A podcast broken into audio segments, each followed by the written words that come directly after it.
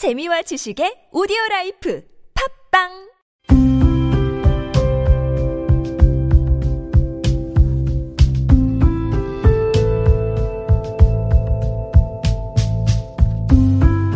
칼럼을 읽어드립니다.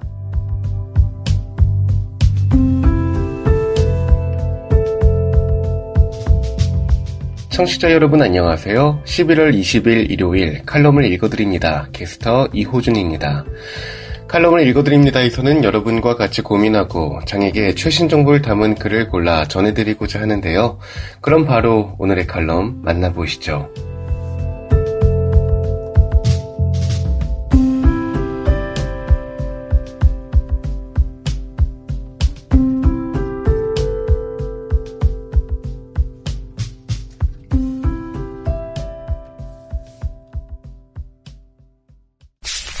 하상 매거진, 칼럼, 개인의 선의와 시스템, 강신혜, 청운중학교 국어교사. 독자 여러분 안녕하세요. 갑자기 웬 뜬금없는 공익 광고 같은 제목이냐고요? 얼마 전 플레이했던 게임 이야기부터 시작해야겠군요. 아, 이 사람은 웬 게임 이야기를 이렇게 자주 하나 싶으시겠지만, 게임은 집순이, 집돌이의 대표적인 취미 중 하나인걸요. 게다가 시각장애인이 게임을 하기 위해서는 단순히 노는 것 이상의 것들이 갖춰져 있어야 하므로 언제나 할 말이 많기도 합니다. 오늘 언급할 게임은 출시한 지 몇 달 되지 않은 게임이에요. 19세 미만 이용 불가 등급으로 출시되었기 때문에 미성년 독자분들은 안타깝지만 플레이하실 수가 없어요. 잔인할까봐 많이 걱정했는데 평소에 추리물이나 액션물 같은 것을 좋아하는 사람이라면 무난히 넘어갈 수 있는 수준이었습니다. 제목은 As Dusk Falls, 영국의 제작사 Interior Night에서 출시한 interactive movie 장르 게임이에요. 쉽게 말하면 플레이어의 선택에 따라 전개가 달라지는 영화라고 보시면 됩니다. 제가 이 칼럼에서 언급한 바 있는 서울 2033을 플레이해 보신 분이라면 방식 자체에는 이미 익숙하실 거예요. 다만 그게 영상으로 이뤄진다는 점이 다르죠. 이 게임을 전명인 제가 플레이할 수 있는 이유는 간단합니다. 출시 당시부터 시각장애인 유저들이 플레이할 수 있도록 윈도우 운영체제의 내레이터 기능을 게임 내에서 작동하게끔 해뒀거든요. 게다가 게임 내용은 전부 한국어로 더빙돼 있어서 게임 진행에는 아무 문제가 없습니다. 내용도 재밌습니다. 미국 애리조나에서 일어난 모텔 인질극 사건에 얽힌 워커 가족과 홀트 가족, 두 가족의 꼬여버린 관계들과 그로 인해 벌어지는 여러 사건이 주 내용입니다. 리뷰에는 한국 막장 드라마가 떠오른다는 내용들이 많았는데 마지막 챕터쯤 가서는 저도 모르게 육성으로 욕을 내뱉으면서도 계속하고 있는 저 자신을 발견할 수 있었습니다. 모든 상황이 더빙되어 있다 보니 몰입도 잘 되었고요. 다만 처음에는 성우들의 연기에 집중하며 외화 시리즈 감상하는 기분으로 멍하게 앉아 있다가 갑자기 게임이 멈추면서 내레이터가 선택지를 읽어주는 바람에 깜짝깜짝 놀라곤 했죠. 그런데 제가 이 게임에 대해 언급한 것은 개인 감상을 공유하기 위함은 아닙니다. 게임을 설치하고 플레이를 시작하기까지 엄청나게 고생했거든요. 우선 이 게임은 게임 플랫폼인 스팀과 엑스박스 게임 스토어가 출시가 되었는데요. 그중 그나마 친숙한 스팀에 회원 가입을 하고 전용 프로그램을 설치하는 것부터 난관이었습니다. 회원 가입을 할 때 보안 문자를 입력하는 것부터 쉽지 않았고 통과하고 거금 3만원 가량을 들여 게임을 결제하고 나니 전용 프로그램을 깔라고 해서 깔았습니다. 제 수난은 그때부터 시작되었죠. 우선 게임을 플레이하기 위해서는 상당히 높은 사양의 컴퓨터가 필요했습니다. 제 컴퓨터는 구입 당시에는 나름 최신형이었으나 현재는 그다지 좋은 사양이 아닙니다. 다행히도 게임에서 요구하는 최소 사양은 아슬아슬하게 맞출 수 있는 것 같기에 우선 덮어놓고 결제부터 한 것이죠. 정 안 되면 환불 신청을 하면 되니까요. 그런데 게임을 다운로드하려면 전용 프로그램이 있어야 한다고 해서 설치하고 나니 문제가 발생했습니다. 프로그램이 실행되었는데 로그인 창이 완전히 먹통이었습니다. 스크린 리더를 다른 것으로 바꿔봐도 똑같았죠. 결국 그냥 창 뜨자마자 아이디 입력하고 탭키 한번 눌러서 비밀번호를 입력한 후에 엔터를 치니까 뭐 어찌어찌 로그인에 성공했으나 이번에는 또 프로그램 내에서 게임을 다운로드하는 방법을 찾기가 힘들더군요.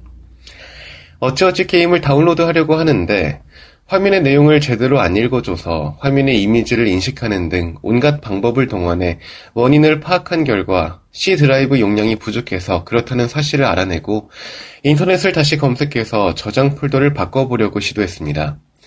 근데 스크린 리더로는 무슨 수를 써도 설정 쪽으로는 아예 접근이 안 되더군요. 결국 앱을 재설치했는데 이번에는 새로운 컴퓨터에서 앱을 실행했다며 메일로 보낸 보안 코드를 입력하라는 것이었어요. 이것도 스크린 리더가 제대로 읽어주지 않고 엔터를 치면 경고창 같은 것만 나오기에 간신히 알아냈습니다. 결국 다시 로그인에 성공하고 게임을 다운로드 하는데 컴퓨터 사양이 낮아서 그런지 인터넷 문제였는지 게임을 설치하는 시간이 또 몇 시간이 걸렸습니다. 이쯤 되니 내가 게임 하나 하자고 돈 내고 뭐 하는 짓인가 하는 회의감 반. 이렇게 된 이상 반드시 플레이하고야 말겠다는 오기 반의 심정이 되었습니다. 결국 게임을 실행하는 것까지는 성공했는데 이번에는 또 내레이터 기능이 작동하지 않았습니다. 분명 어떤 종류의 스크린 리더든 켜져 있으면 자동으로 내레이터가 켜진다고 했던 것 같은데 말이에요. 결국 이 부분도 이것저것 시도한 끝에 간신히 성공했습니다. 제가 컴퓨터에 어느 정도 숙련되어 있지 않았다면 혼자서는 절대 무리였을 겁니다. 주변에 게임을 추천하더라도 어지간하면 스팀에 가입하고 게임 설치하는 과정까지는 도움받으라고 강력하게 이야기하는 이유고요.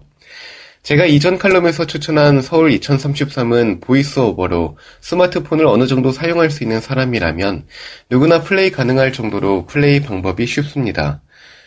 ORNA의 경우 그보다는 훨씬 어렵다고 했는데 Dusk Falls 게임 자체는 어렵지 않지만 게임을 플레이하기까지의 과정은 가장 어려웠던 것 같습니다.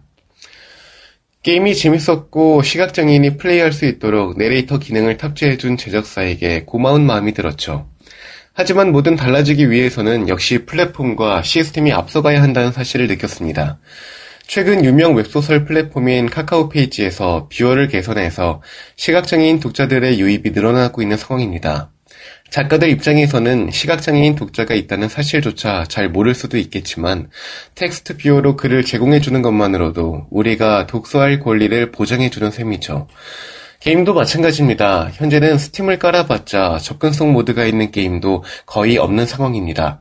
시각장애인이 할 수 있는 게임들이 좀 더 늘어나고 그에 따라 스팀 이용자가 늘어나면 접근성이 개선될지도 모르죠. 하지만 스팀의 접근성이 먼저 개선된다면 어떨까요? 지금 제가 쓴 글만 보고도 저건 엄두도 못 내겠다고 생각하신 분들 많으시죠? 접근성이 괜찮다면 그런 분들 중에도 호기심에 접속해볼 분들이 분명 많을 거라고 생각합니다.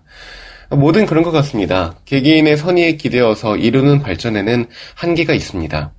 게임 제작사에서는 시각장애인을 위해 게임을 냈지만 정작 그 시각장애인이 게임을 하기 위해서는 어렵게 플랫폼에 접속을 시도하거나 비싼 게임기를 구매해야 하는 것처럼요.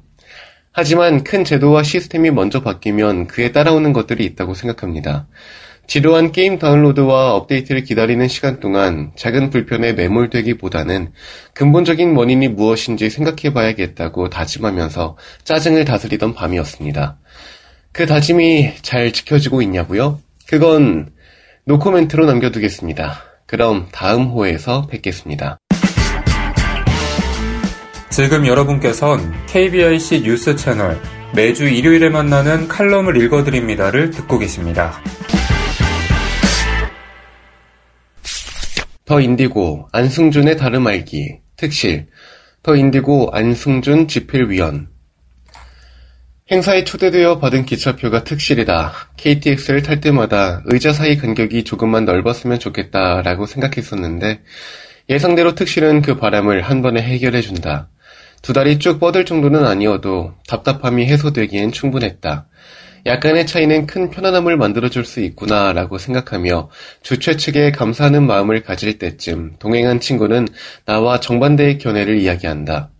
자리 사이가 넓어지니까 다리를 놓아도 좀 불안하고 특실이 꼭 좋은 건 아니네.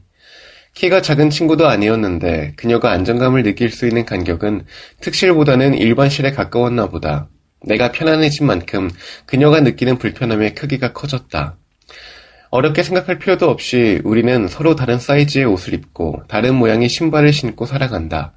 입지 않은 것처럼 편안한 옷이라 하더라도 그것은 나에게 하나는 것이고 다른 누군가에게도 그럴 가능성은 높지 않다. 정확히 같은 사이즈의 운동화를 신는 친구라 하더라도 어떤 이는 푹신한 쿠션감을 좋아하고 또 다른 친구는 딱딱한 안정감을 선호한다. 의자가 차지하고 있는 단위 면적의 크기에 비례하여 특실의 요금은 일반석보다 비싸게 책정되었겠지만 그것이 그 자리에 앉는 모든 이들의 편안함의 크기를 보증하진 않는다. 식당 메뉴판의 음식들이 가격의 순서대로 우리의 만족도를 정하는 것도 아니고 보약에 들어간 약재의 가지수가 우리 몸에 미칠 약효의 크기를 나타내지도 못한다. 내 배려가 어떤 이에겐 폭력이 될 수 있다는 것은 내가 입은 편안한 옷이 그에겐 맞지 않을 수 있는 것처럼 당연한 일이다. 인류 보편의 절대적 진리가 세상에 얼마나 존재하는지 알 수 없으나 확실한 것은 인간 사이에 존재하는 대부분의 가치는 모든 이에게 동일한 의미로 다가오지 않는다. 의자 간격 하나도 각자가 느끼는 감정이 다른 사람들 속에서 내가 가진 생각으로 나 아닌 누군가를 완벽하게 이해한다는 것은 애초부터 불가능에 가깝다. 사람들은 말이야, 어른들은 말이야, 장애인은 말이야 하는 근거 없는 개똥 철학들도 월요일 아침에 크루아상에 에스프레소를 먹는 것이 제일 좋은 식사야 라고 말하는 것처럼 의미 없는 허풍일 뿐이다. 어떤 사람도 최대한의 편안함을 느낄 수 있는 의자는 없으므로 다양한 크기와 모양의 의자들을 만들어내야 하는 것처럼 어떤 생각도 모든 사람에게 똑같이 적용될 수 없으므로 우리는 다양한 소리에 귀 기울이고 공감할 수 있어야 한다.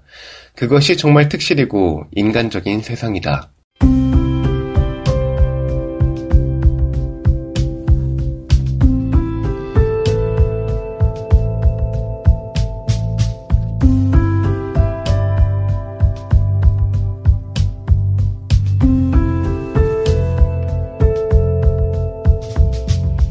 11월 20일 일요일 칼럼을 읽어드립니다. 오늘 준비한 소식은 여기까지입니다. 지금까지 제작의 이창훈, 진행의 이호준이었습니다. 끝까지 청취해주셔서 고맙습니다.